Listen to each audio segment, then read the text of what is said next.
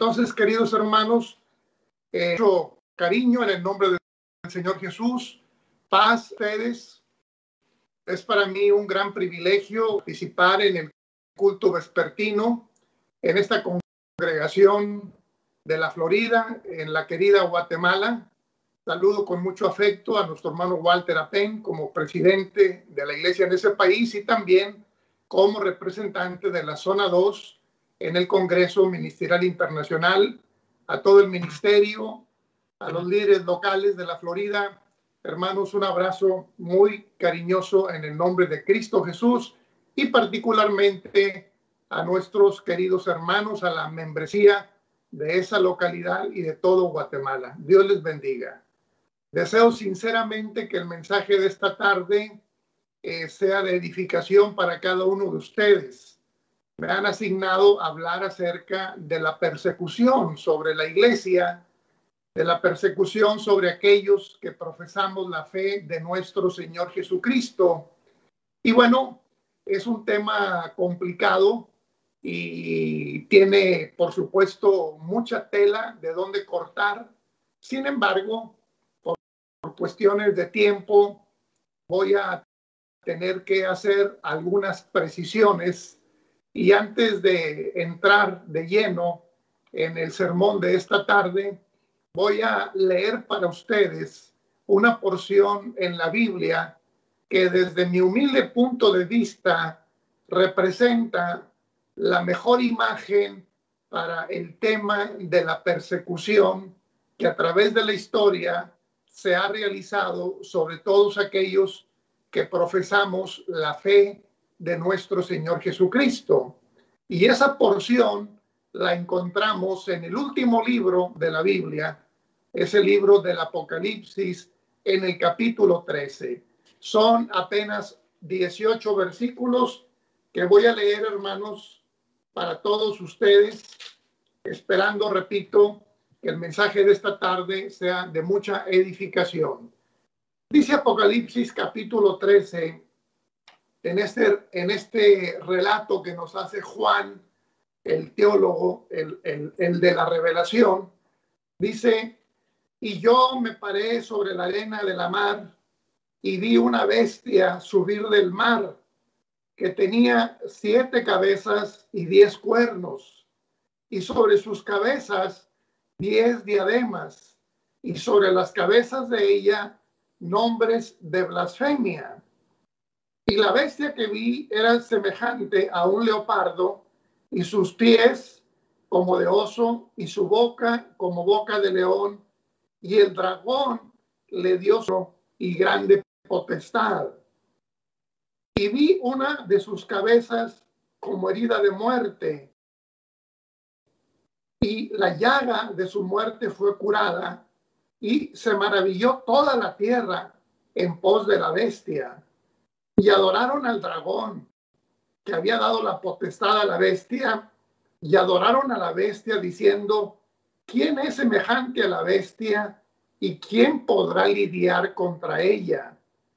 Y le fue dada boca que hablaba grandes cosas y blasfemias y le fue dada potencia de obrar 42 meses y abrió su boca en blasfemias contra Dios para blasfemar su nombre y su tabernáculo y los que moran en el cielo. Y le fue dado hacer guerra contra los santos y vencerlos. También le fue dada potencia sobre toda tribu y puebla y lengua y gente. Y todos los que moraron en la tierra le adoraron cuyos nombres no están escritos en el libro del Cordero de la Vida, el cual fue muerto desde el principio del mundo. Si alguno tiene oído, oiga. El que lleva en cautividad va en cautividad. El que a cuchillo mata, es necesario que a cuchillo muera. Aquí está la paciencia y la fe de los santos. Después vi otra bestia que subía de la tierra y tenía dos cuernos semejantes a los de un cordero, más hablaba como un dragón. Y ejerce todo el poder de la primera bestia en presencia de ella. y hace a la tierra y a los moradores de ella adorar a la primera bestia, cuya llaga de muerte fue curada, y hace guerra y grandes señales, de tal manera que aún hace descender fuego del cielo a la tierra delante de los hombres, y engaña a los moradores de la tierra por las señales que le ha sido dado hacer en presencia de a los moradores de la tierra que hagan la imagen de la bestia que tiene la herida de cuchillo y vivió. Y le fue dado que diese espíritu a la imagen de la bestia para que la imagen de la bestia hable y hará que cualquiera que no adore la imagen de la bestia sea muerto. Y hacía a todos, a los pequeños y grandes, ricos y pobres, libres y siervos, se pusiese una marca en su mano derecha o en sus frentes, y que ninguno pudiese comprar o vender, sino el que tuviera la señal o el nombre de la bestia y el número en su frente. Aquí hay sabiduría. El que tiene entendimiento cuente el número de la bestia, porque el número es de hombre y el número de ella 666. Amén, mis queridos hermanos.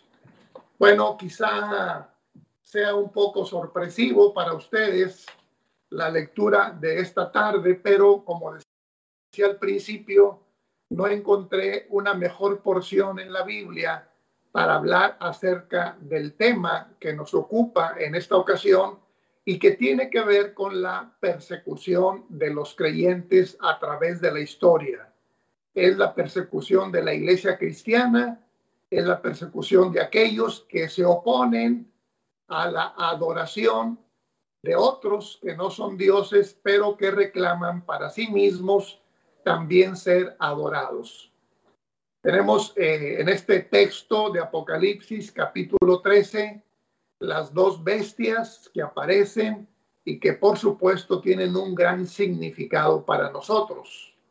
Ahora, voy a comenzar, hermanos, tratando de ser lo más claro que sea posible con un poco de historia para estar en contexto con el tema que estamos tratando. Y déjenme decirles que históricamente se reconocen varias persecuciones hacia los cristianos. Las primeras de ellas están registradas en los primeros cuatro siglos de la era cristiana. Es decir, los primeros en sufrir persecución fueron los creyentes del primer siglo.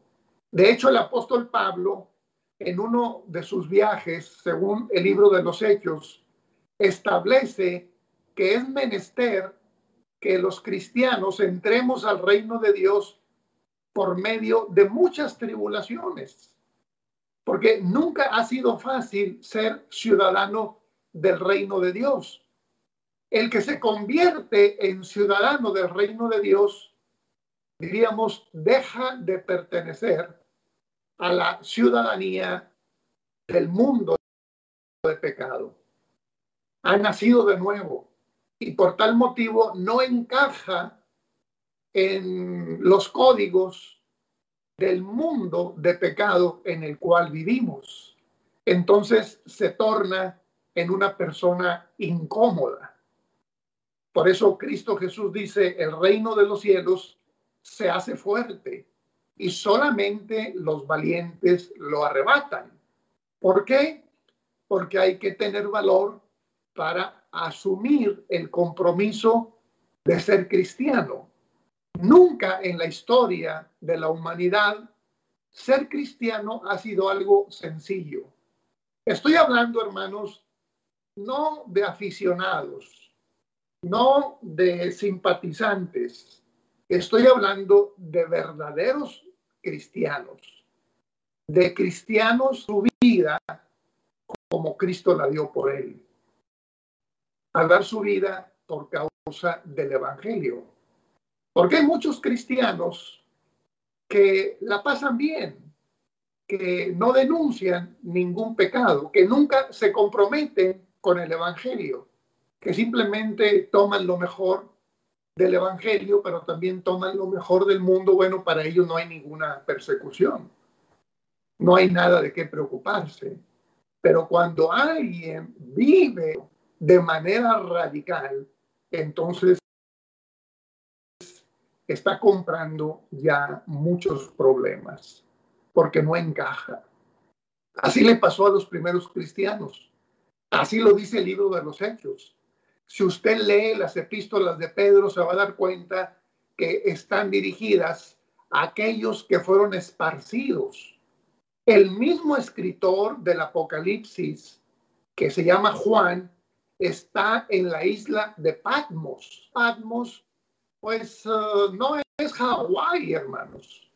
No es una isla paradisiaca.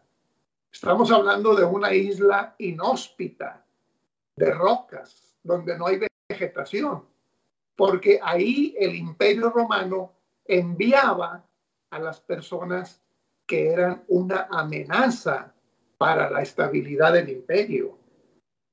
Ahí el imperio enviaba a las personas para exiliarlas, para que no anduvieran, eh, diríamos, alborotando a la gente y desestabilizando al imperio.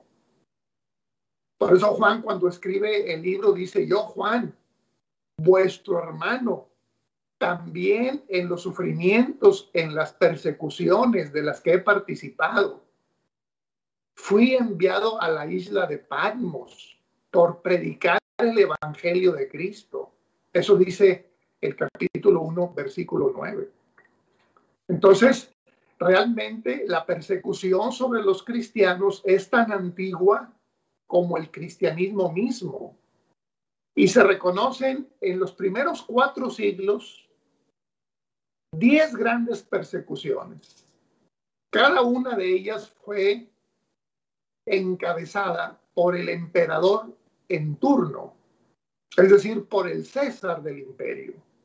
Desde César Nerón en el año 64 hasta Diocleciano en el año 313. Estoy hablando del primero y el último de los emperadores, del primero y el último de los césares. Bueno, pues cada uno de ellos enfrentó a los cristianos persiguiéndolos y asesinándolos.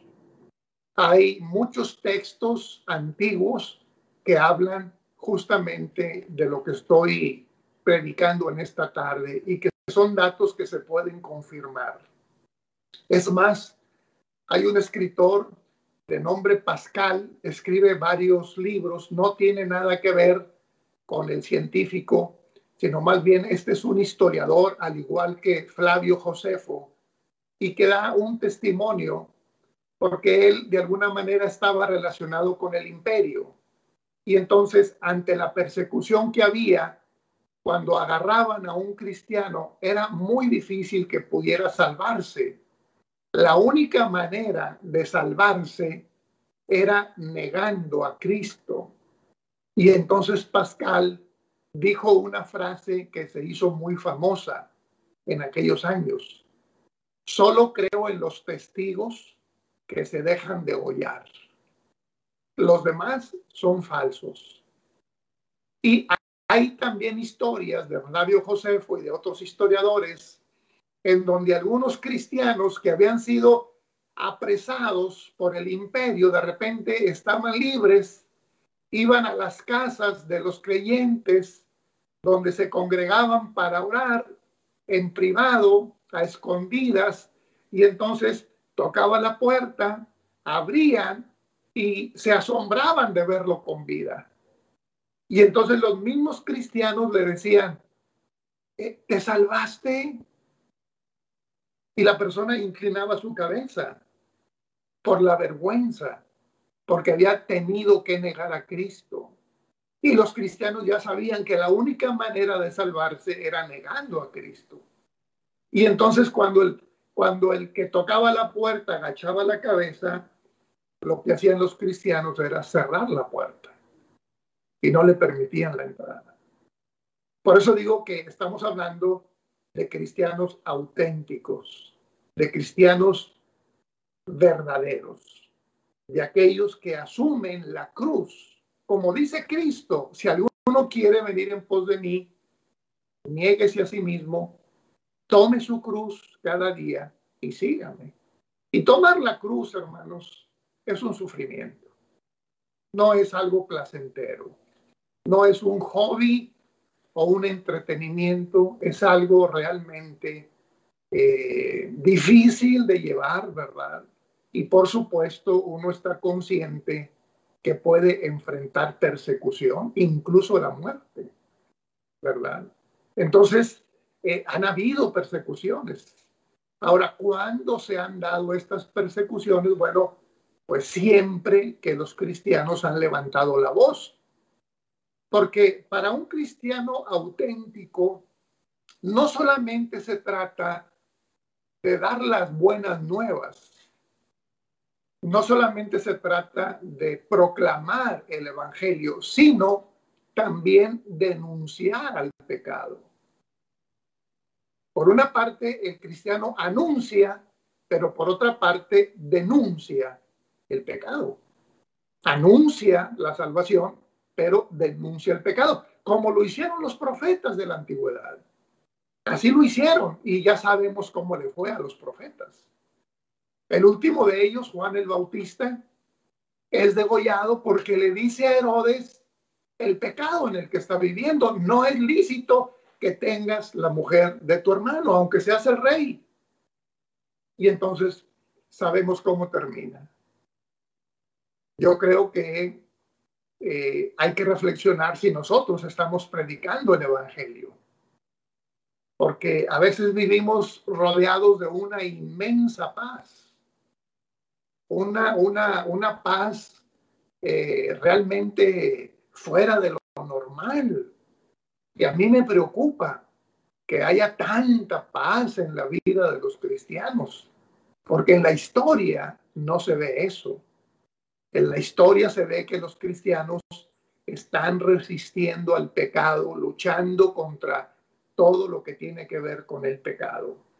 Ahora, continuando un poquito más de tiempo antes de adentrarnos en el texto sagrado, voy a comentar que en la época moderna, eh, diríamos para estar en el contexto de nosotros, a principios de 1800 y más bien a finales de 1700, resurgen las persecuciones sobre los cristianos en general.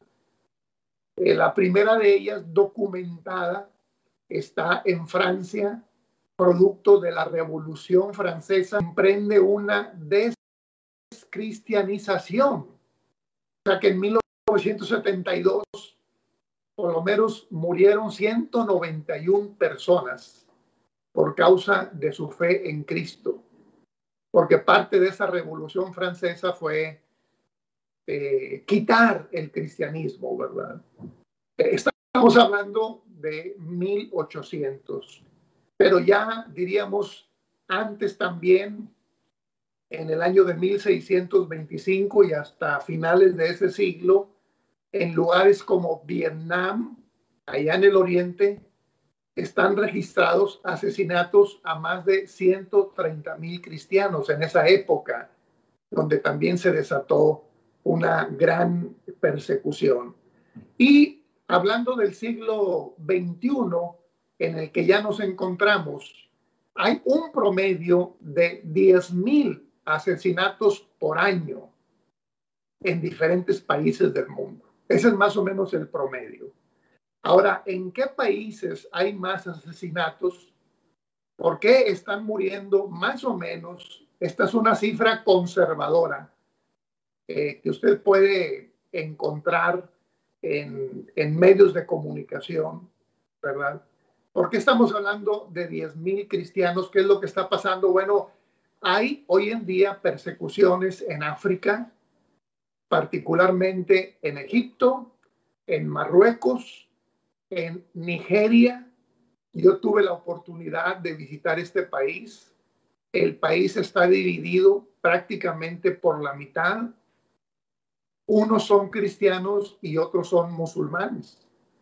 Cuando en las elecciones políticas ganan los cristianos, los musulmanes se enojan y atacan fuerte. Y cuando ganan los musulmanes, los cristianos también responden de una manera quizá inapropiada.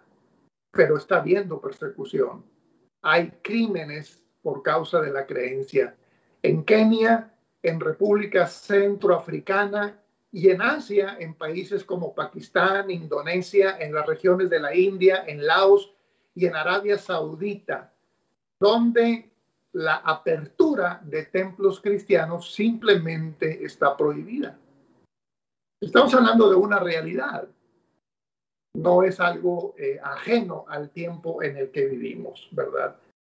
Ahora, eh, pues eh, la gran pregunta es, ¿y por qué vienen las persecuciones?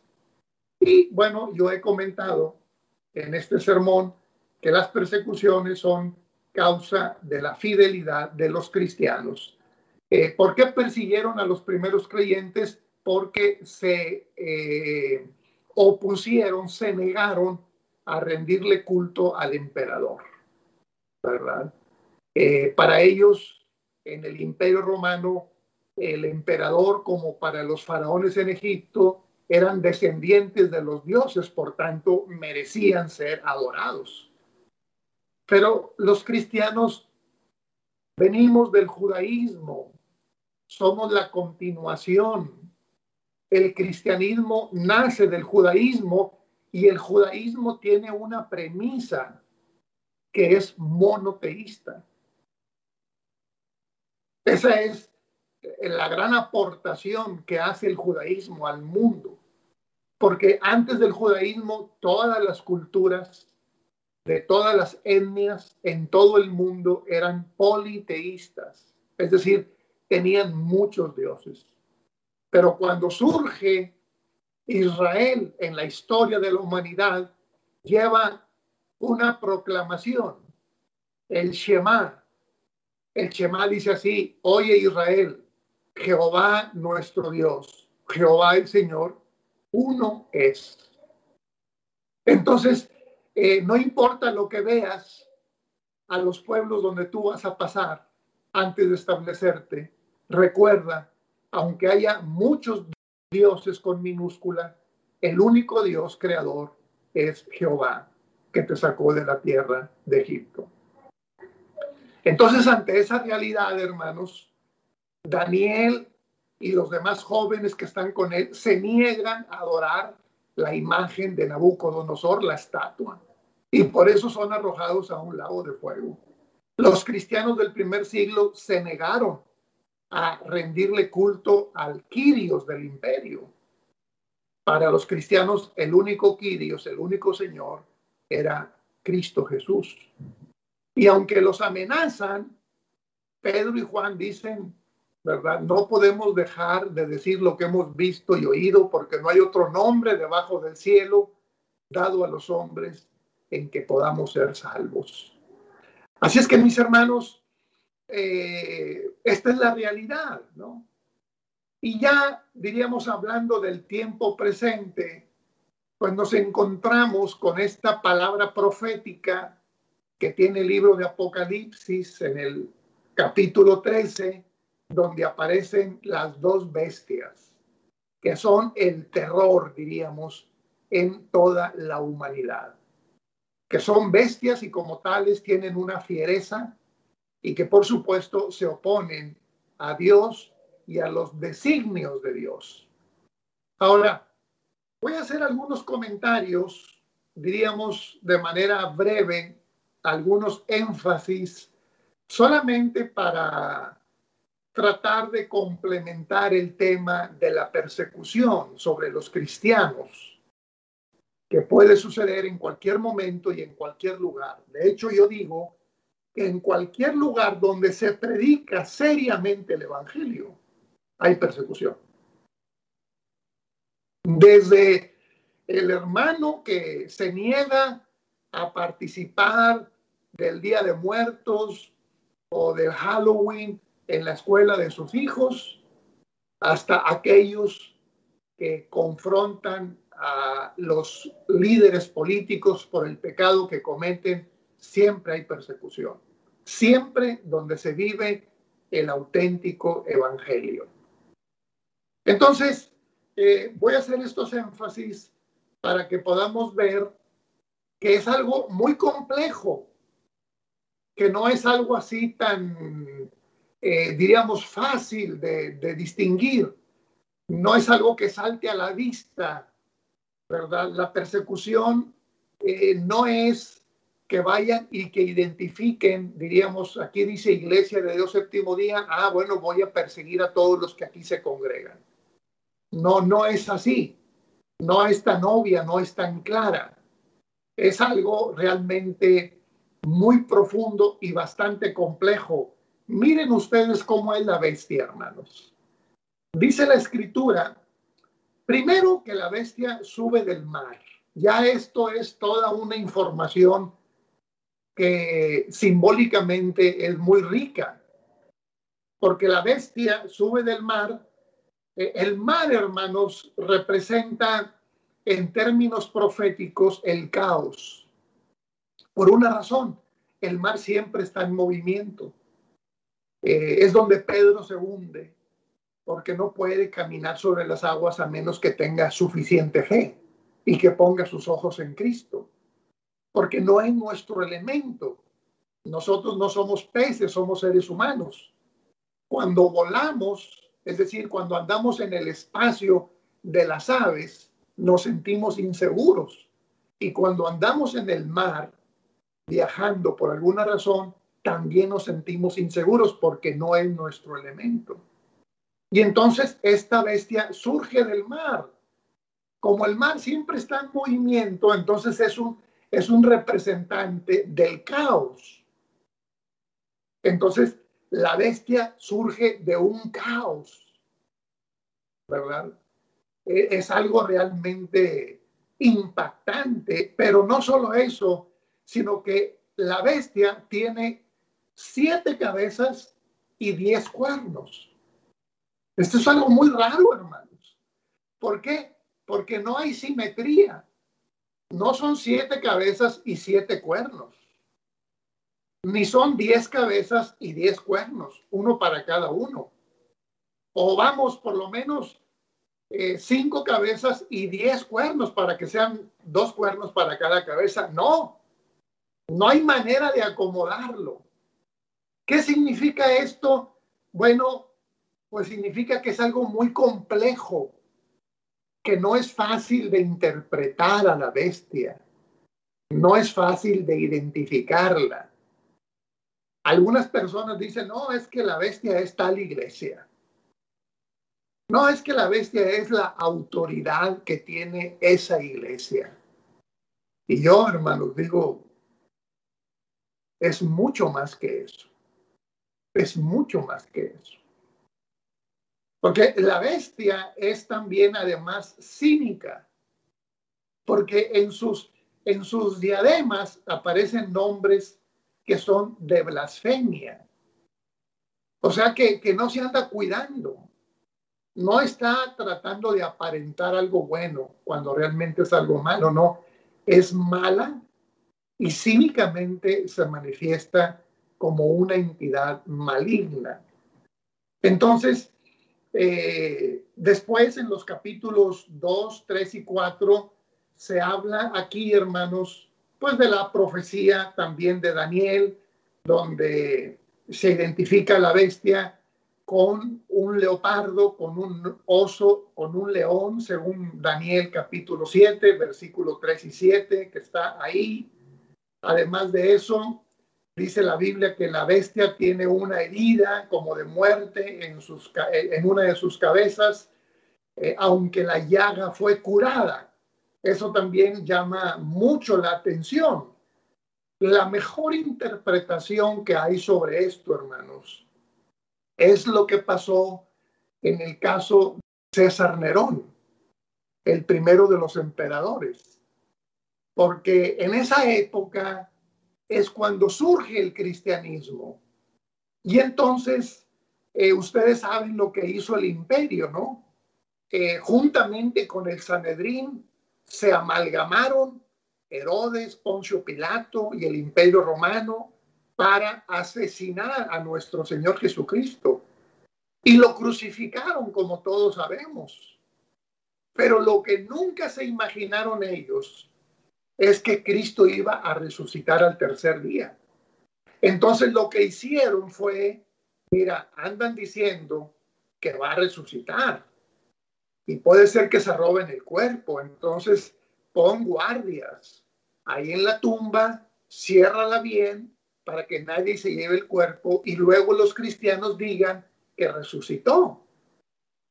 Pero hermanos, Jesús resucitó. Jesús resucitó. Los guardias se desmayaron de la impresión, porque así como Cristo lo había profetizado, así fue. Después de tres días y tres noches, el Señor resucitó. Y esa fue, hermanos, diríamos, una especie de potestad, un poderío que recibieron los apóstoles y que ya no pudieron detenerlos de ninguna manera. Porque Cristo resucitado se apareció por más de 40 días, confirmando la fe de los discípulos. Y entonces todos ellos eh, tomaron mucha fuerza, mucho poder y nadie los pudo callar. Se bautizaban miles de personas en la época apostólica de la iglesia. Entonces, ¿qué, ¿qué, hizo el imperio cuando vio que en lugar de que se acabara el cristianismo asesinando, la verdad es que resultó todo lo contrario. Entre más sangre se derramaba, más crecía el cristianismo. Entonces salió el tiro por la culata al imperio. ¿Y qué pasó? Bueno, cuando muere Nerón, entonces el imperio inventa un mito. Inventaron la idea de que también Nerón había resucitado, para que también como Cristo los ciudadanos del imperio se sintieran contentos y tomaran fuerzas. De hecho, acuñaron una frase en latín la frase decía Neru redivivus, es decir, Nerón ha resucitado, que era lo que habían dicho los apóstoles. Cristo ha resucitado. No podemos callar, no podemos dejar de decirlo porque Cristo ha resucitado. Nosotros lo vimos. Él se manifestó entre nosotros. Estuvo por 40 días apareciéndose y confirmando la fe de los cristianos. Pero la verdad es que en el caso de Nerón fue solamente un mito, porque hoy en día pues nadie se congrega para adorar a Nerón. En cambio, hay millones de cristianos en el mundo que semana tras semana nos reunimos para adorar. Entonces, hermanos, esa fue una herida la que sufrió Nerón, ¿verdad? Pero de alguna manera la bestia se recuperó, ¿verdad? Y siguieron otros emperadores y por supuesto también atacando fuertemente al pueblo de Dios. Ahora, dice el texto, eh, uno de los textos que leímos, hermanos, que de alguna manera, ¿verdad? A esta bestia eh, se le concedió, eh, diríamos, eh, le fue dado, ¿verdad? se le concedió, por así decirlo, de alguna manera, ¿verdad? Este poder. y entonces, en los versículos 5 al 8, la bestia blasfema contra Dios blasfema contra eh, todo aquello que, con Dios, ¿verdad? Y también, eh, pues se le concedió hacer guerra contra los santos, según eh, los versículos 5 al 8, si lo leímos con atención. Y como ya se dijo, mismo lo dice, eventualmente, dice bien, la bestia triunfa sobre los santos. ¿Por qué? porque los mata. Realmente a los mártires eh, se, les, se les nombra así porque fueron asesinados por su fe. Y el primer mártir del cristianismo fue Esteban, que murió por su fe, apedreado. Entonces, eh, de alguna manera la bestia eh, está, diríamos, alzándose con el triunfo. Y además de que eh, pelea contra los santos y hay momentos en que triunfa sobre los santos porque los, los asesina, no solamente eso, sino que se le concedió autoridad sobre toda raza, pueblo, lengua y nación durante 42 meses, es decir, un periodo de tiempo. Y entonces eh, eh, la bestia, que ahora la vamos a definir, hermanos, desde mi humilde punto de vista, ¿verdad? Como un poder maligno que no solamente es religioso, sino que además de ser un poder religioso, es un poder político, es un poder económico, es un poder sociológico, es decir, es, es, un, es una bestia que envuelve todos los ámbitos de la vida. Yo decía al principio que tiene siete cabezas y diez cuernos. Es complejo, porque no solo se trata de un poder religioso. Además de eso, estamos hablando de un poder político y de un poder económico y de un poder sociológico, de todos los sentidos. La bestia tiene autoridad sobre toda raza, todo pueblo, toda lengua y toda nación durante 42 meses, en toda la tierra. Ahora, hay muchos que, que adoran a la bestia, que les gusta lo que la bestia les ofrece. ¿Por qué? Porque la bestia ofrece prosperidad, ofrece orden, ofrece ciertas comodidades, ofrece satisfacción para los instintos de la carne y entonces a mucha gente le gusta eso, ¿verdad?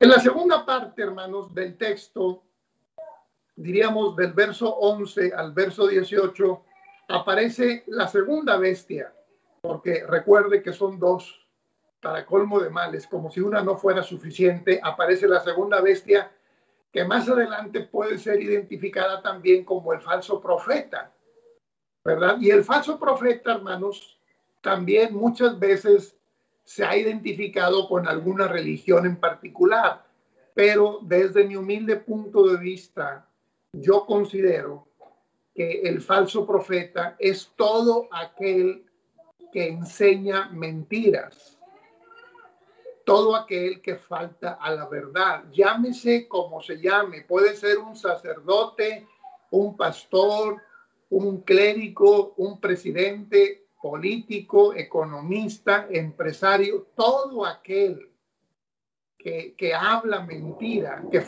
falta la verdad, está incluido en este concepto de que es falso profeta. ¿Y qué es lo que hace que un falso profeta sea falso? Pues precisamente que dice mentiras. Entonces, todo aquel que habla con mentiras está, diríamos, eh, identificado con este eh, falso profeta. Ahora, este falso profeta tiene la capacidad de hacer cosas impresionantes. Si usted lee detenidamente el capítulo que estamos analizando de manera superficial, hace grandes señales como de fuego en el cielo.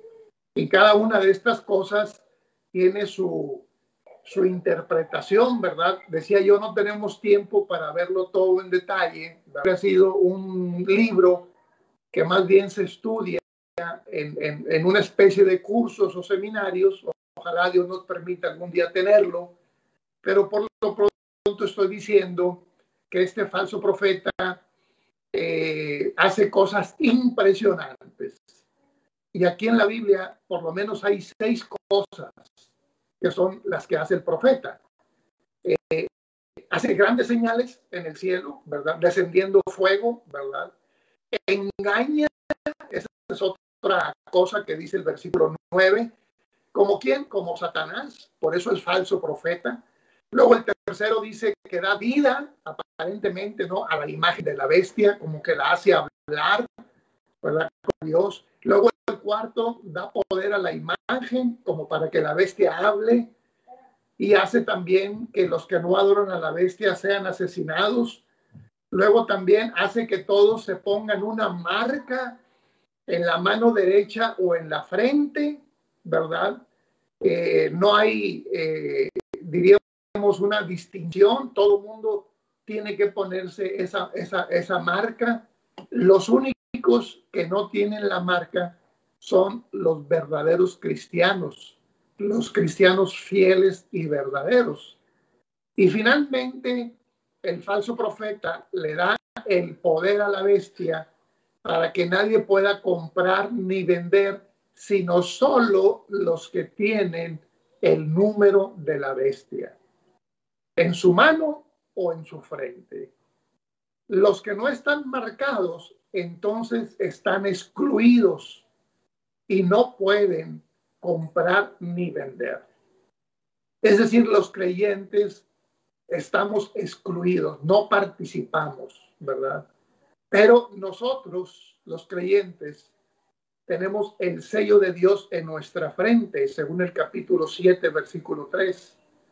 Y es también, eh, si usted se fija, primero aparece que los creyentes tenemos el sello de Dios en nuestra frente. Entiéndase por la frente, hermanos, el cerebro, eh, el razonamiento, la mente, es decir, lo que pensamos, lo que somos. Ahí tenemos el sello de Dios en el capítulo 7. Pero la bestia en el capítulo 13 para, como para burlarse de ese sello, entonces también saca su marca. Saca su marca y también la pone sobre los que siguen a la bestia, en su frente o en su mano. La mano tiene que ver con las acciones, con las cosas que obramos, con los hechos. Entonces el que piensa y el que actúa eh, pecaminosamente, automáticamente tiene la marca de la bestia. No es una marca literal, hermanos. Es algo simbólico. No es el código de barras, ni la vacuna contra el coronavirus, ni cosas por el estilo, hermanos. No es nada de eso. Es una forma de pensar y de actuar. Si alguien piensa de manera perversa y actúa de manera impía, entonces esa persona tiene la marca de la bestia. Y si alguien piensa y actúa con respeto, con reverencia, con dignidad, de manera moral, entonces tiene el sello de Dios en su frente. Bueno, hermanos, tengo una mala noticia. Debo de concluir. Yo puedo hablar aquí toda la tarde, hermanos, y de veras me encantaría, pero estoy seguro que Dios nos va a permitir vernos en algún momento en nuestro centro de convenciones, ¿verdad? Otra vez, para hablar largo y tendido. Tengo culto hoy a las cuatro con mi iglesia local aquí en la ciudad de Dallas, pero quiero concluir, hermanos, con lo que termina el capítulo 13. Y el capítulo 13 nos habla del número de la bestia que todos conocemos, ¿verdad? Es el número 666. Qué curioso, hermanos. Realmente el número es un solo número, es el número 6. Nada más que repetido tres veces. Fíjense que hay textos en el Antiguo Testamento en donde el nombre de Dios, o más bien la característica de Dios se repite en tres ocasiones. Por ejemplo, santo. Santo, santo, santo, Jehová de los ejércitos, toda la tierra está llena de tu nombre.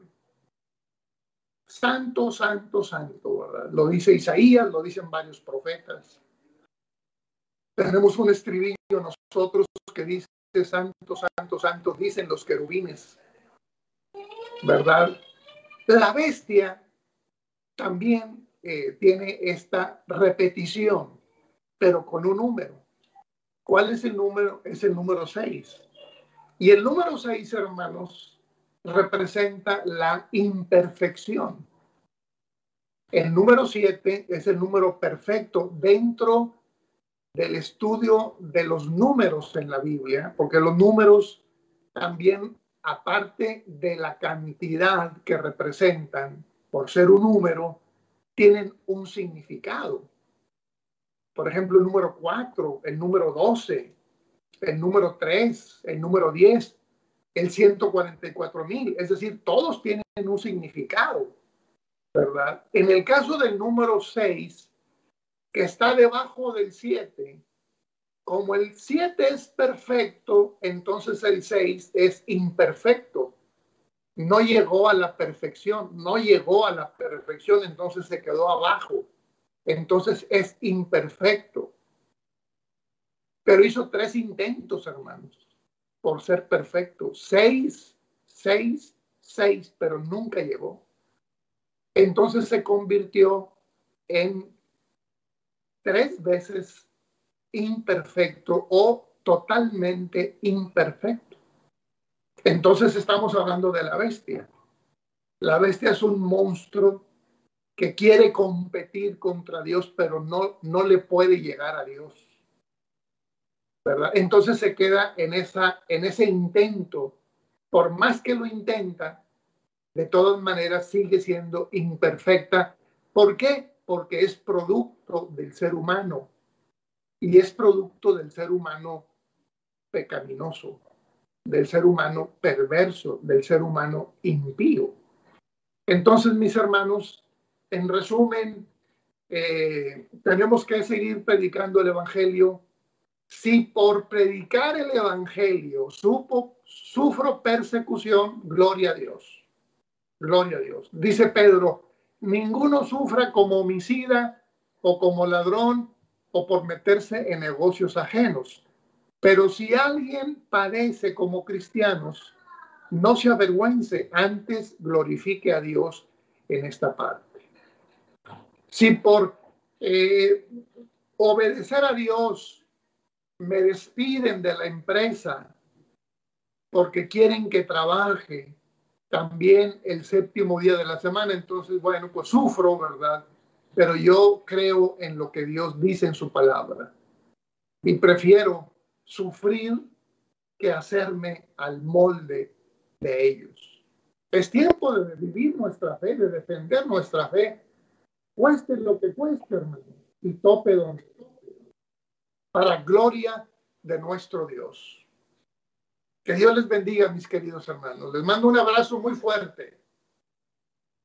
Dios permita que podamos vernos. Es el gran deseo que hay en mi corazón. Saludos para todos ustedes, para sus familias, para todos los hermanos en la Florida, en Guatemala y en diferentes lugares a través de estas plataformas. Un abrazo, que Dios los bendiga. Paz, hermanos.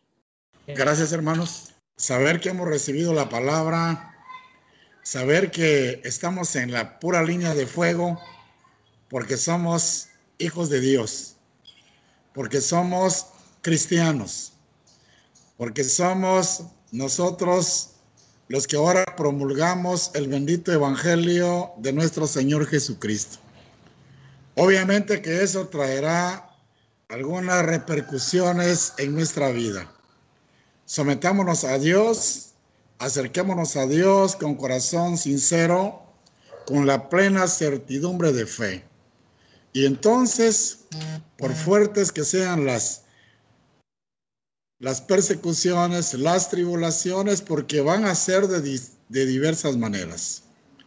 Hoy una parte escuchamos a través del Evangelio lo que de alguna manera la escritura se adelanta recordándonos acontecimientos pasados y lo que ahora nosotros estamos viviendo en diversas formas, confiar en que el Señor siempre ha estado con sus hijos.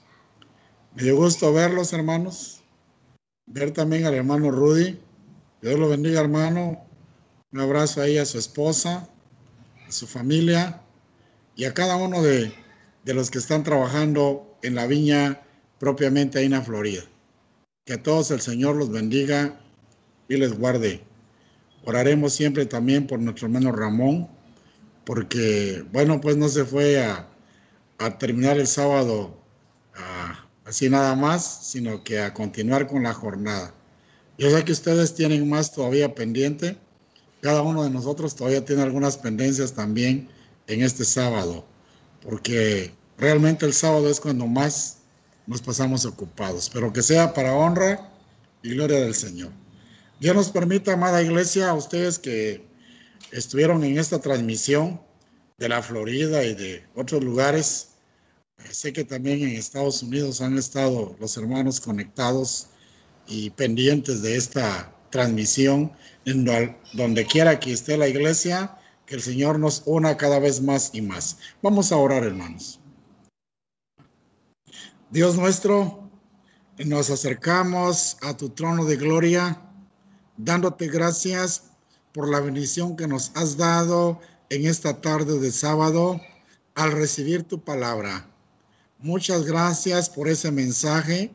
Concédenos, Padre amado, poder nosotros entenderlo y además de entenderlo, poder hablarle a tu iglesia.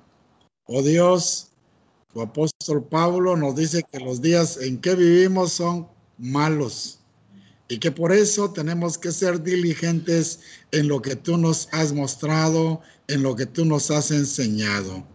Enséñanos a hacer tu voluntad, por favor, de tal manera que nosotros estemos dentro del marco de tu palabra.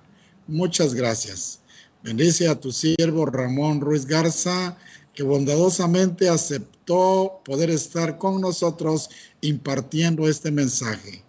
Bendice a quienes trabajan en el pastorado de tu iglesia en la Florida, a cada uno de los obreros, a todos los miembros de tu pueblo, Señor. Y donde quiera que ahora en esta tarde se esté reposando el sábado, pero atendiendo tu palabra en esta transmisión como en otras más, que a todos nos permita sentir tu presencia. Recibe nuestra adoración porque la presentamos con todo nuestro corazón.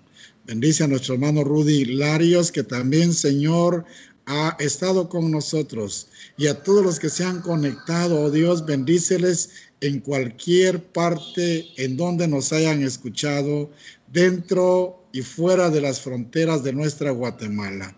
Muchas gracias. Continuamos viviendo en pandemia. Por favor, líbranos, ayúdanos como hasta aquí nos has ayudado. Por favor, manifiéstate en los hospitales. Allá, Señor, con ese personal médico que labora en los hospitales.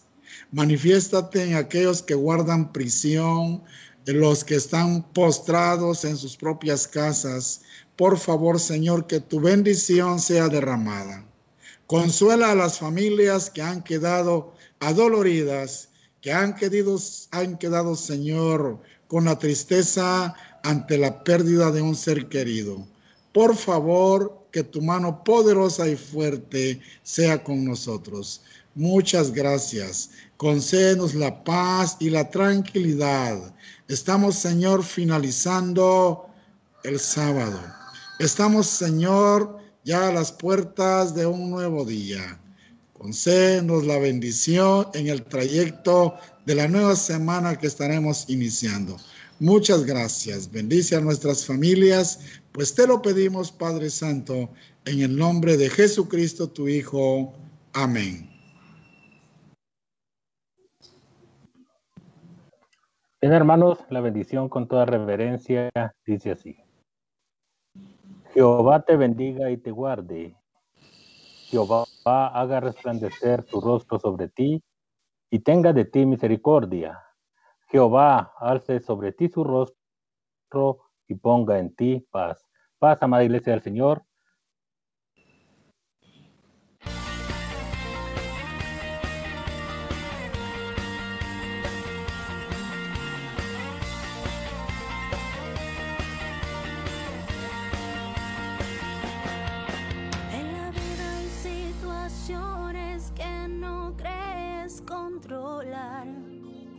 Se presentan como muros que no dejan avanzar y no encuentras la salida para poder enfrentar los obstáculos que impiden que en Dios puedas confiar. Atrévete a seguir, a dejar el en pos de Él, sin pensar lo difícil que será. Atrévete a avanzar, el pasado queda